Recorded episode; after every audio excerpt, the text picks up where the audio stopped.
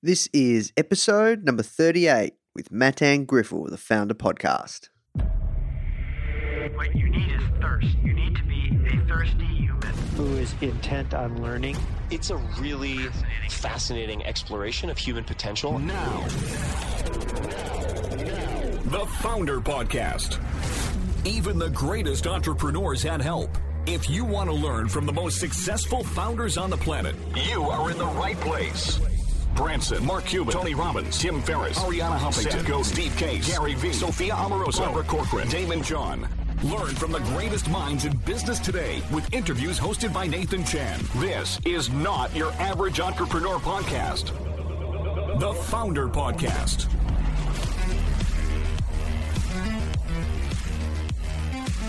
Hey guys, thank you so much for tuning in. Before we start today's episode, I just want to let you know that our goal at Founder is to help entrepreneurs succeed however we can by giving away high quality content in the form of interviews, blog posts, podcasts, YouTube videos, you name it. We put out so much content to help you.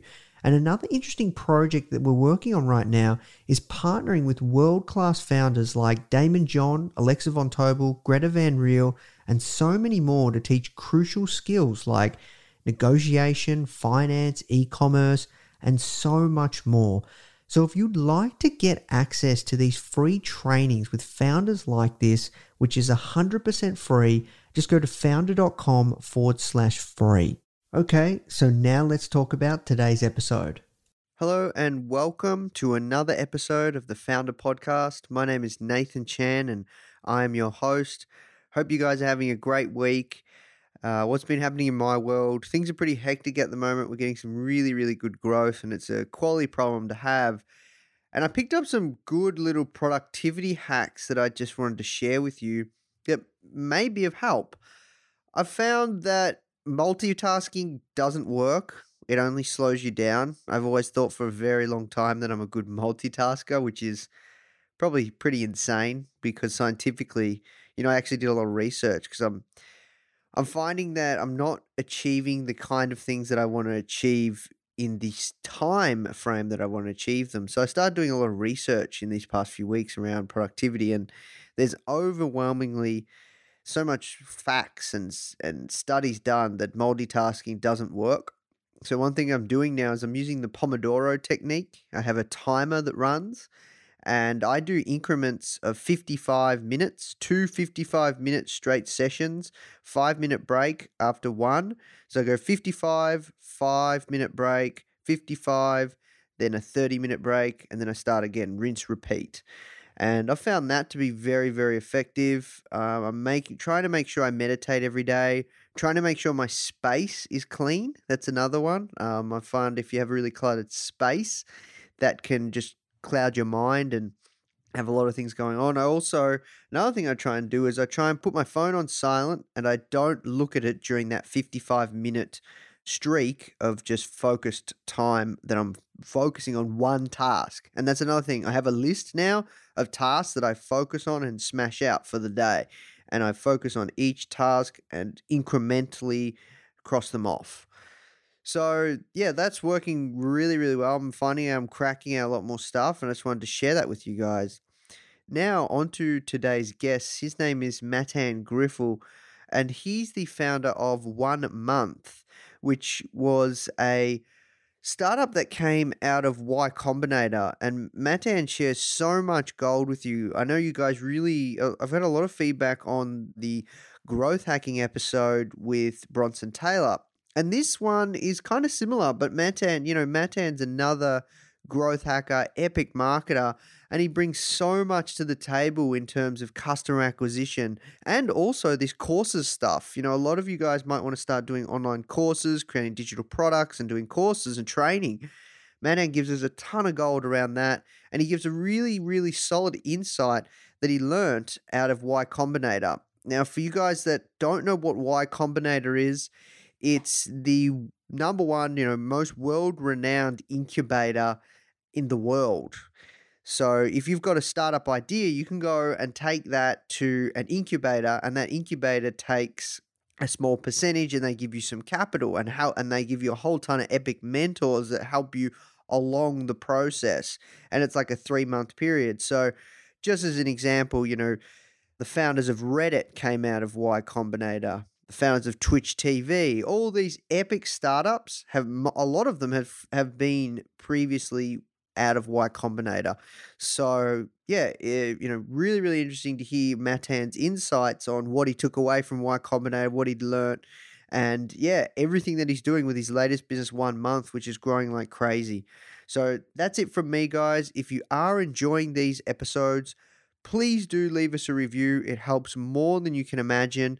And by all means, check out the magazine, check out our blog, check out our social channels. You know, we're here to serve, we're contributing every day to this community as much as we can. Now let's jump into the show. Mattan, how, how did you get your job? Okay, so I I'm running this education company now. I'm the CEO here, and uh, the the story is really long. I guess it, it goes back quite a ways, but I think I'll start when I was a teacher. Not like a real teacher. Not you know I wasn't teaching in college or teaching in high school, but I was teaching part time. I was like basically on the side just to make a little bit of extra money. I started teaching places like General Assembly, first in person and then online on sites like Udemy or on Skillshare. Uh, The first class that I taught was how to teach yourself to code. And the class was this hour long class that people would just come to, like 40 people per class. And on just a weeknight, I would make something like 40 bucks a student. I would make half of that. So it was a good, you know, thousand dollars per night that I did this. And that basically helped sustain like everything else that I was doing on the side that wasn't making money. So I was teaching those classes and um, and that's where I actually met my co-founder because he was another teacher there at General Assembly. And so I did how to teach yourself to code. I did uh, a growth hacking class. I even experimented with classes like productivity or how to build slideshow presentations that people think look cool. Just you know all sorts of, of different stuff like that because I I found that once I started teaching, I, I was really enjoying it. Just being in front of uh, a room full of people and you know just just sharing this information. And I wasn't really an expert in a lot of this stuff, but I was kind of like taking this this thing and distilling it down in a way that people who were total beginners or people who didn't know where to start with a topic could understand it. So you know it started there, and um, and from General Assembly, I ended up creating this class on coding, which was on Skillshare, and it became the like number one most successful Skillshare class ever. Uh, it ended up having six thousand students with Wow. like actually by the time it was all said and done, and that was a total shock to me. Like I never expected the class. Honestly, I thought the class would have maybe a hundred students. I thought I would you know, make a little bit of money, but this was just like this incredible market response, I guess. Like people telling me that like there was definitely need for this content, and the people who were graduating from it just like had the, the most amazing stuff to say, and they all wanted more classes. So that was kind of the uh, the turning point for me, where I realized, like, yeah, this this needs to happen. So I applied to Y Combinator off the back of the success of One Month Rails on Skillshare, and then I got accepted, and that was that was summer of 2013. And since going through Y Combinator, we then kind of expanded it to one month and started tackling other topics. Uh, and we now have six courses. We're working on four more that we're going to launch this quarter. And they've expanded beyond just like learning to code. We now cover growth hacking and we're, you know, we're looking into like meditation and copywriting and just a bunch of really interesting things all around this angle of learning in a month. Just that starting point. Like we want one month to be the place that people go when they first want to learn how to do something, but they have no idea where to start. Wow. Yeah, that's fascinating. Um, well, look, I, I connected with you because I stumbled across your one month growth hacking course, and I'm doing it right now. Yeah. It's it's absolutely brilliant. I'm really Thank you. enjoying it, and I'm I'm learning a lot, and I and I love this whole marketing piece. So I'm curious, you know, like I found you because a friend forwarded your one of your emails that you got you, you sent out it was a video about growth at Y Combinator Mhm. and Mhm. I was Yeah. just I was just like wow this guy's got his marketing down pat he's got his copywriting down pat I've got to talk to him so, so Thank you. Yeah, that was the the one metric that matters video. I think. yeah yeah yeah yeah so can you tell us a little bit more about your experience at Y Combinator and what your biggest takeaways were from that experience and what our audience can learn from you Mhm. from from you know doing it at one of the top startup accelerators Yeah, sure. Uh, one of the questions that they ask you in the interview process at Y Combinator is why do you why do you want to go to Y Combinator? Like, you know, presumably you have a successful startup, you have a good idea, you have a, a team or whatever. Like, why do you even need us? And my answer to that was that it's going to help the business succeed because even just like being associated with Y Combinator means that we can hire people that you know may not join otherwise that like they would hook us up with with press and publicity and investors and, and really just give it more essentially validation credibility that was really what i understood y combinator to be when i was interviewing and even when i got accepted there and i, I think that it's like a perfectly reasonable reason to go right i mean it Mm. actually did let me hire some of the best people because there's a difference when you're hiring like an amazing developer to tell them that you're a Y Combinator company. That brings with it this bit of this, this prestige. But when I when we actually got to Y Combinator, I didn't even know what it was going to be.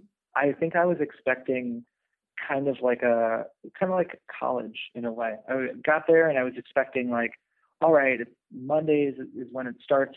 Where do we go? You know, like where's the building that we all uh, work out of? What are what's the schedule like? You know, what are the what are the lessons, the lectures going to be like? You know, I kind of expected it to be a startup school, and it wasn't. I mean, they basically said, like, no, this is it. Like, in fact, you're you're not going to be working here. You're going to be working out of your own house.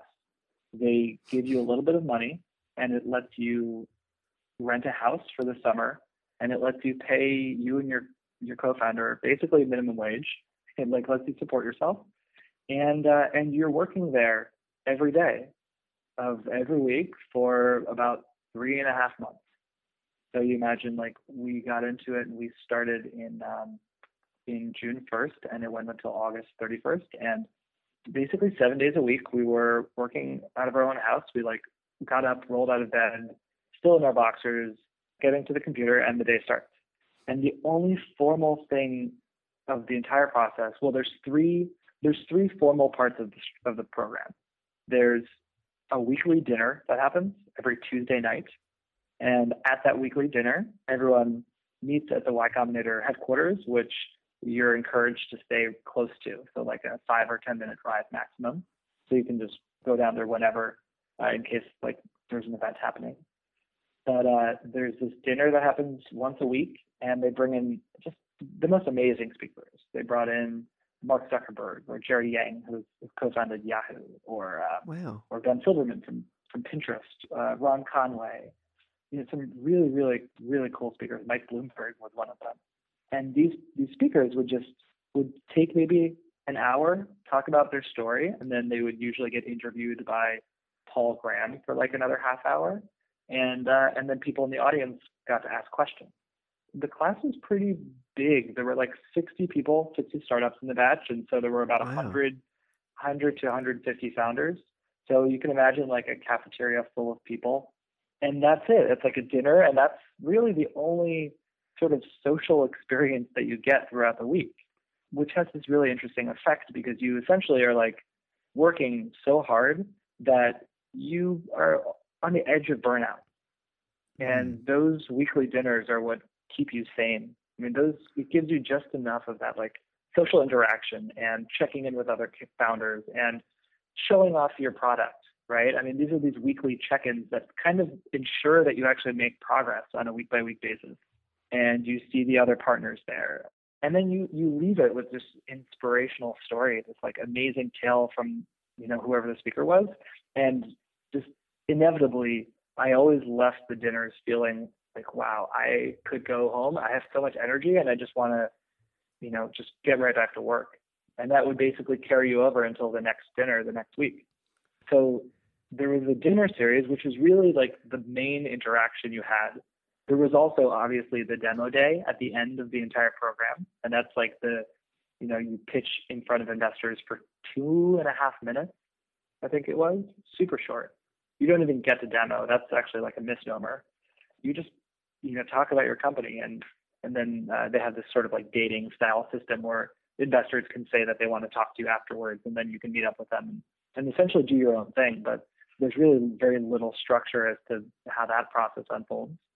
And then there's a weekly kind of like group check-in where they started experimenting with bigger batch sizes. So they subdivided them into smaller groups, and you would do this weekly check-in with like maybe 10 or 15 other other people, other founders and startups. There's also the office hours that you can schedule with partners, but those are I mean, those are essentially optional. Like you can go online, you can schedule office hours, and then you can meet with them for 20 minutes. You don't have to if you don't want to. So those, you know, those are that's essentially Y Combinator. You know, at first I was kind of like disappointed. You know, like I thought there would be more. Well, I think that it took me a while to realize the value of of the process comes from the simplicity.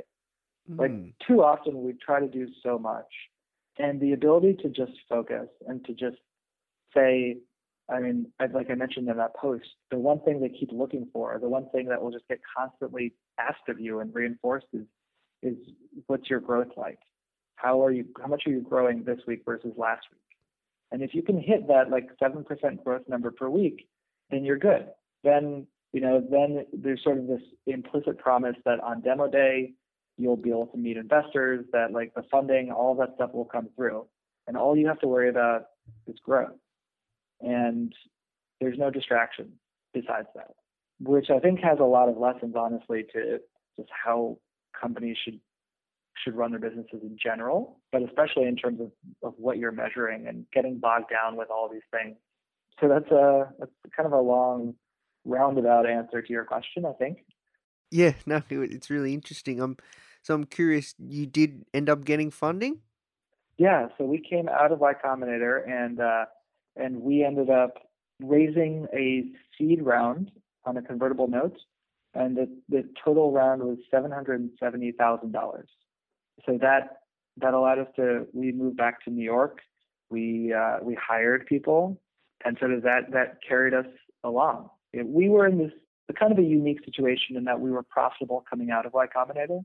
Partly that's because um, we already came into it with a certain amount of progress. Like we had already had a class that was selling that there was a market for, but also because we were actually charging for a product, just the nature of the business. Whereas other startups in the batch, you know, some of them hadn't launched yet, or some of them had launched, but like they they weren't near monetization. So for companies like that, you know, funding is much a much bigger imperative, and sometimes you have to raise much more money. So we got away with you know raising a fairly small round coming out of YC, and uh, and it let us do stuff that we wouldn't have been able to do otherwise, but we didn't need it, which was nice. Okay, well look, let's this is yeah, this is really great. I want to touch on one of your courses, which is uh sure. one month growth hacking, the one that I'm doing. I'm curious, yeah. where did you get your growth hacking skills from? And mm-hmm what can our audience learn from you? Like, what's what's some big takeaways that they need to learn about growth hacking? And can you give us an in, just a quick, short intro about what growth hacking is? Sure. So I think the I think my skills come from so many different places. Growth hacking is kind of it's this mixed bag of skills. Really, it's more defined by the question that you're answering, which is like, how do I help this this company and this product grow? So it's it's more about the outcome than what you do to get to that outcome. So you you kind of find people who have successfully grown company after company and and you know has grown products to like tens or hundreds of millions of users and they all do it in a slightly different way because they have different backgrounds.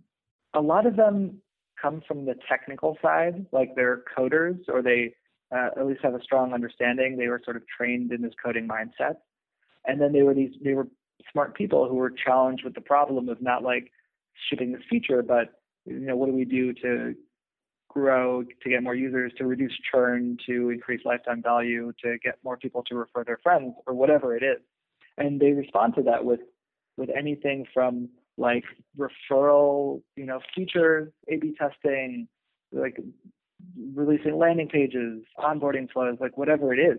So for me, I started out as a marketer at a startup. That was my first job after graduating from college. And I'd never studied marketing. I actually had studied finance and I studied philosophy also as a double major. And I ended up having to do marketing because I couldn't, like, honestly, I couldn't find a job in finance. I wasn't able to get a job. So it was hmm. the only option that I had. And so I was like, okay, I like this company. I like these people. They were doing advertising products at the time. And I was like, I will be your first marketer. They were a team of 15 people, but they never had a marketer.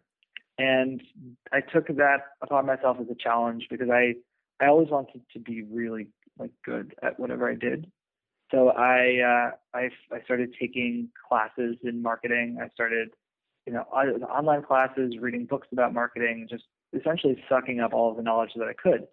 That was actually how I first learned about General Assembly and Skillshare and Udemy and all of these resources. And in that first year and a half while I was there, I honestly feel like I learned more in that year and a half than I did in college. Like I learned more about marketing than I did about finance. And I ended up uh, managing like a marketing budget of about half a million dollars, throwing uh, like a full scale conference. Uh, we won a Guinness World Record for one of the campaigns that we did. We did wow. some cool stuff while we were there. Mm. So a lot of this, I mean, and I, I didn't really, I still didn't consider it growth hacking at the time. But I went from there to actually starting to do a little bit of marketing consulting for startups. And it wasn't until that, you know, it wasn't until I went and I and I learned how to code. I was like taught myself how to code that the two started fitting together, where it became growth hacking. It became how do I apply this technical knowledge that I now have to thinking about growing users and getting more users for a product. I see. And what are some quick win growth hacks that you could give to the audience that are looking they've started they've started something they've achieved product market fit or you know thereabouts what are some quick wins mm-hmm. that you would that you would give yeah so I, I there's actually i released a slide here called 29 growth hacking quick wins that has is a talk that i gave recently so that's for free online for anyone who wants to check it out and i'll name a few of them so first of all i guess the caveat is you've already hit product market fit, right? Because a lot of people, I, I see a lot of people try to use growth hacking techniques or like to look to growth hacking as the answer for how they can grow their product before they actually have a product that people really, really need. Like it may be a product that a few people have signed up for or have expressed interest in, but unless it's something that is already kind of growing on its own a little bit, you're going to have a really hard time getting it from not growing to growing using growth hacks like on their own, right? That being said, there are a lot of things that the startups overlook.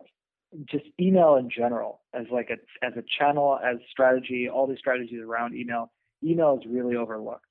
I think there's too much pressure put on social media and there's not enough put on email. Don't worry about building a Twitter following, don't worry about building a Facebook following. Build an email list and put all of your energy into collecting emails because email is an incredibly powerful channel for connecting with and building and communicating with potential customers and users. And it's uh, it's way underappreciated and undervalued, and it's hard to do, honestly. But for almost every single startup that has succeeded, email has been a critical part of that success. So you might as well figure out early. And what I'm talking about is like products that launch and just see huge success, almost always the strategy is build up a large list of emails before launch, and then when the launch is ready, then you can start to use that email list. And you can build emails by building fairly simple landing pages. They're typically called squeeze pages. Squeeze pages are short pages that only have one thing that you can do on them. There are no links that let you click away or that send you somewhere else. The only thing you can do is put in your email address and you know, usually you do it in exchange for an incentive, like there's a an ebook or a video series, or even if it's just, you know, here's what my startup's about, like maybe a video, and give us your email, and we'll let you know you know, when we're when we're live or when we're ready to go. So email is a big one. And honestly, like doing just an email capture allows you to sort of launch early or pre-launch as early as possible and start to test out messaging, start to test out copy and headlines and even different audiences, which is something you're going to have to do eventually. So you might you might as well do it as early as possible. What are some other big ones? I you know I talk about measuring net promoter score, which is a really cool one. You get a lot of feedback from users, and and there's some great tools for doing that, like Qualaroo or Promoter.io. I mean, some of the more advanced, later stage ones are uh, retargeting as a form of paid advertising. Retargeting is is almost always a no-brainer. If the like the caveat being if you're making money on a product, like if you're mm. charging people for a subscription or something, retargeting is awesome. And essentially that's just cooking someone who's been to your site and then advertising to them later to come back to your site and sign up. You're gonna get a lot of people come to your site, they mean to buy it, they mean to check out the product or whatever it is, and then they get distracted or they're sort of on the fence it, retargeting to those people will generally get you like a multiple return above what regular paid advertising would get you. Now, if you are like a social network or if you're a product that doesn't charge people up front, then really like no paid advertising is going to work for you or like you're going to lose a lot of money doing it that way. And uh, podcast ads are also really effective. At least they have been for us. And the story from other startups is that they're really effective for them too. But usually when I think of like a company that has to grow with very little money or, or no money at all, you're you're generally talking about like either growth hack like product features, which are really hard to do, honestly, or you're talking about organic marketing and, and organic like content creation. And the way that I think about doing content creation is just like think about the audience that's going to be using your product and what other kind of questions are they going to have. So if you're like mint.com and people are using you for financial services, people who are interested in finances are also going to maybe have questions like, uh, like how do I file my taxes, or how do I do my, how do I sign up for a 401k, or like should I sign up for an IRA, or whatever those things are. I mean, that's that's an example that's already been done because Mint did it years ago. But if you can think of like the kind of questions that your audience is going to ask, I wouldn't necessarily recommend doing a blog because blogs can be hard to set up and hard to maintain, and the SEO takes a while to build up. But think about all of those other content sites out there that already have an audience. Sites like Quora, sites like SlideShare, you know, Reddit, like all of these different sites where you can take this knowledge that you have and sort of formulate it into something that is going to be that other people will do the job of promoting for you meetup.com, like start a meetup around the interest and then submit that event to all these like event newsletters. If you're in a major city, that's like that was a really great strategy for us early on at Grow Grow Hack. We actually built a meetup of like over a thousand members doing that. Oh wow! Um, so those are just a few off the top of my head. Yeah, no, this is this is awesome. Mm-hmm. I kind of brushed over product market fit. We probably should touch on that because people listening to this sure. That's a that's a question that they face, and it's often a hard question to answer. How do you advise your students to know if they've received product market fit? Is it you know making money? Is it you know what, what how many how, like is it a certain amount of users? How, how do you how do you tell yourself that you've how do you find out you've you've got product market fit? You know, honestly, that's a hard question, and like mm. I don't I don't know the answer because like I got lucky, I think. You know, I didn't.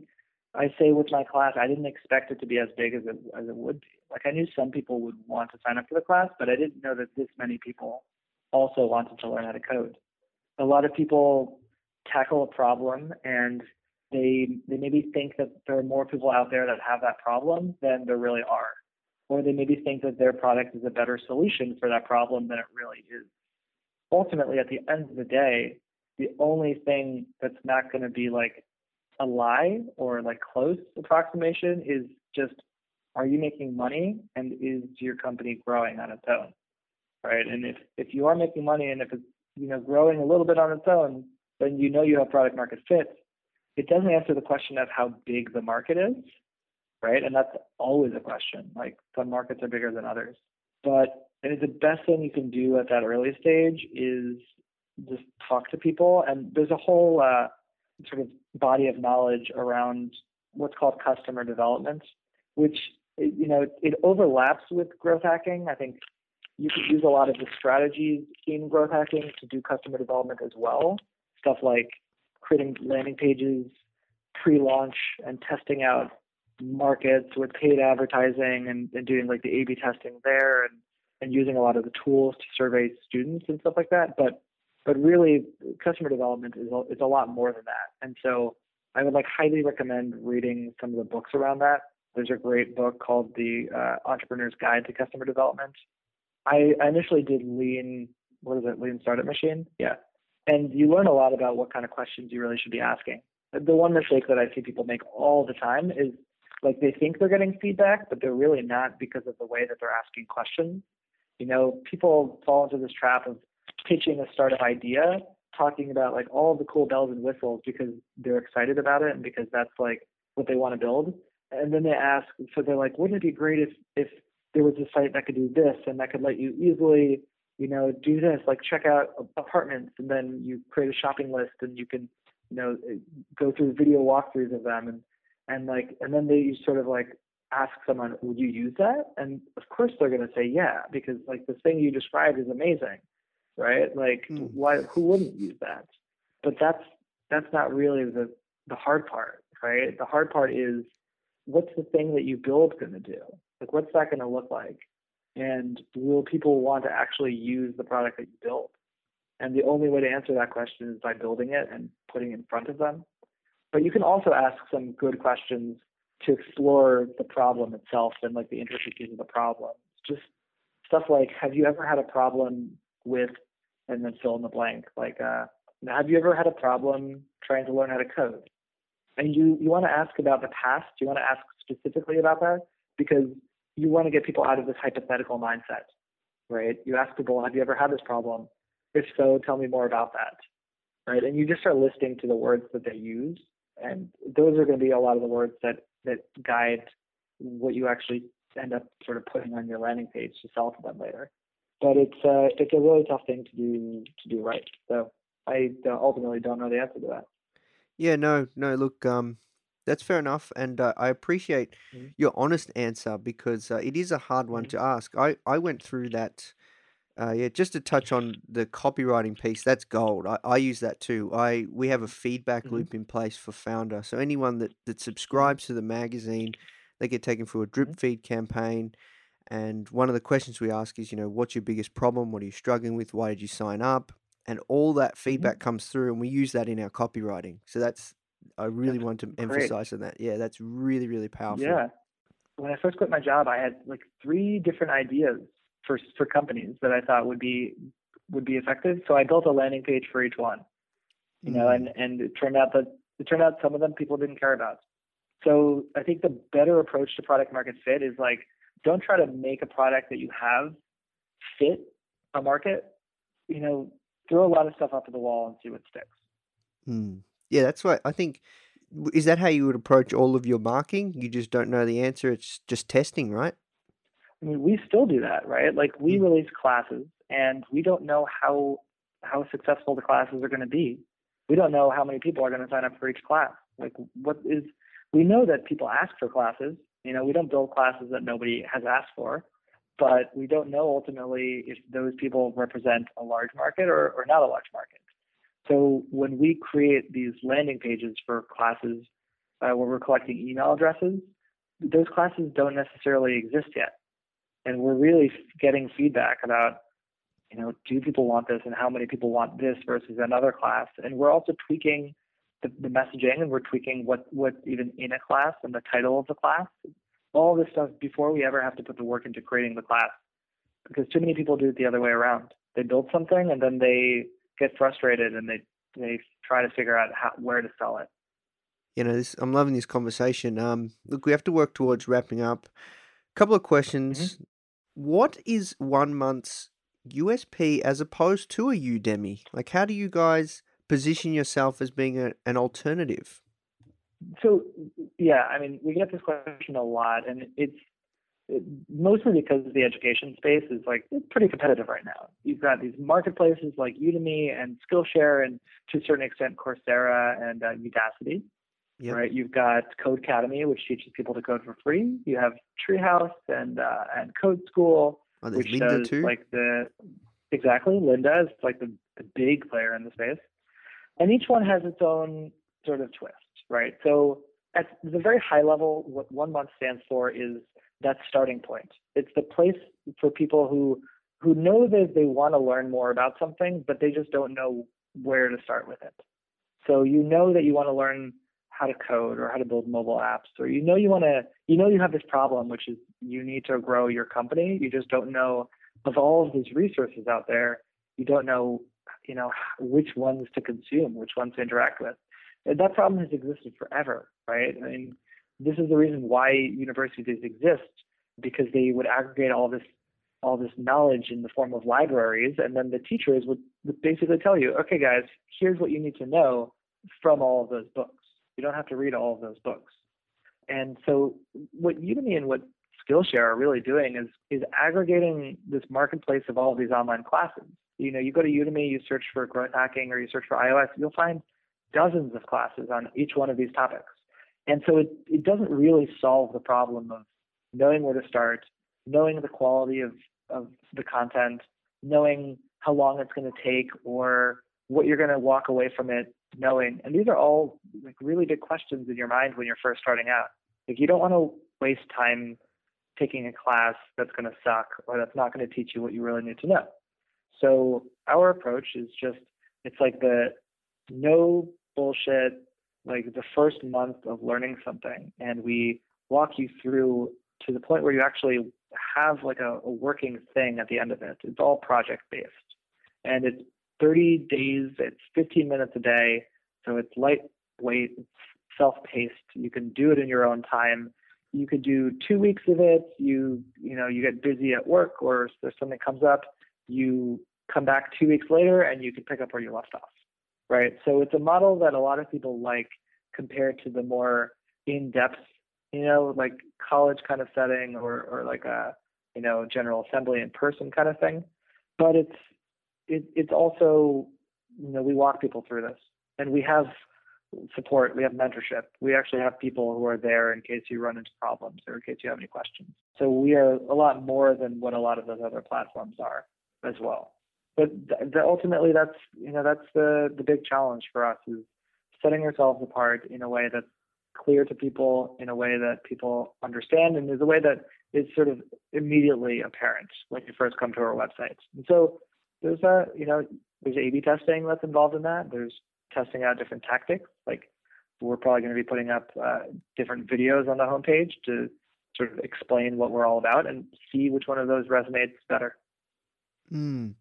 Yeah, well, look, if if your one month growth hacking course is anything to go by, you've you've got me across the board as you know a, a super customer advocate that you know I, I trust you Thank guys. you. I know you know your shit, so it's it's a great course, and I I'm sure you would have a lot of cross selling to these other courses, and I really mm-hmm. like the community piece you have once you get in there, which is which is really great. So that's a, that's a strong differentiation. There's a lot more support there. There's a lot more hand holding. And you know, I've I've purchased Udemy courses that I've never finished. I don't know why, but yeah, there's something to be said there, right? Yeah, yeah, that's ultimately it. It's you know, do you like the content? Do you trust the people? Do you like the feeling it provides? And do you learn something? Two last questions. One, Sure. uh, you talked about email marketing. I think you're spot on. This is a really, really big piece. So often people say the money's in the list, especially from, you know, a lot of the internet marketing world and a lot of people that make a lot of money online. What's your Yeah. number one most effective tip for growing your email list? create a simple squeeze page. You can do that in something like Unbounce, or you could build your own, and create an incentive for people to sign up for that email list. So, what works really well for me is ebooks, like PDF ebooks.